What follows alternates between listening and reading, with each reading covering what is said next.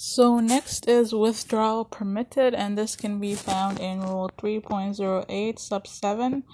A paralegal acting in a quasi criminal or criminal matter may withdraw for non payment of fees or some other adequate cause if the interval between the withdrawal and the date set for trial of the case is enough to allow the client to find and retain other representation and to allow the other legal representative enough time to prepare for trial, right?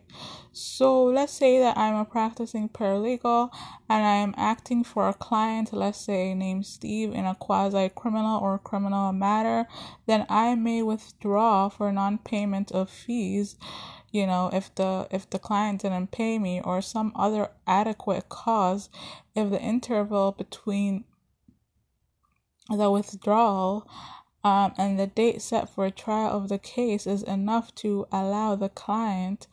uh, let's say Steve, to find and retain other representation and to allow the other legal representative enough time to prepare for trial, right? So there has to be enough time for the client to uh, find and retain other representation and also enough time for for and also enough time to allow the other legal representative to prepare for the trial. If the withdrawal is for non payment of fees as a paralegal, I am prohibiting from withdrawing if serious prejudice to a client will result, right? Prior to withdrawing as a paralegal, I must also, let's say I have a, I'm going to use an example named an example, I'm going to name my client Steve in this scenario. okay, so prior to withdrawing as a paralegal, I must also notify Steve, preferably in writing, that I, as a paralegal, am withdrawing and the reason for the withdrawal. Provide an account to Steve for all money received for fees and disbursements notify Crown Counsel or the prosecutor in writing of the withdrawal, and notify the clerk or the registrar of the court in writing of the withdrawal if I am if I am on the record. Example, the court records indicate that I am the client's legal representative in this matter. And comply with the applicable rules of the court or tribunal. So, while the paralegal rules do not expressly require me as a paralegal to make an application to a court to be removed from the record as to the client's legal representative, most, most rules of court do, right? Example, rules and any practice directions. As a paralegal, I must consult and comply with the applicable rules of the court and any applicable practice directions to determine the appropriate process that must be followed.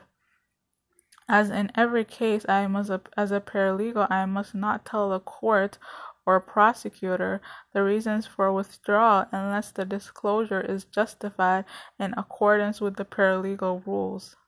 This is crucial in situations where I, as a paralegal, withdraw due to a serious loss of confidence between me and the client.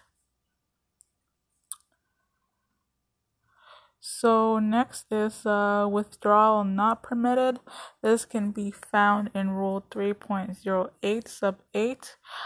Uh, a paralegal acting in a quasi criminal or criminal matter may not withdraw for non payment of fees if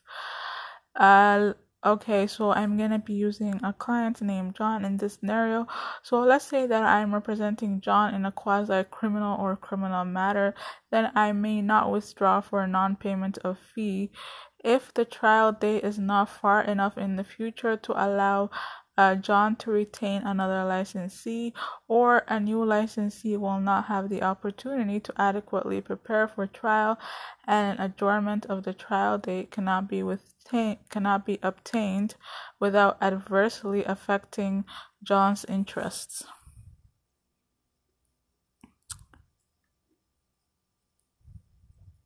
So next is withdrawal with the permission of the court, and this can be found in Rule 3.08 sub 9.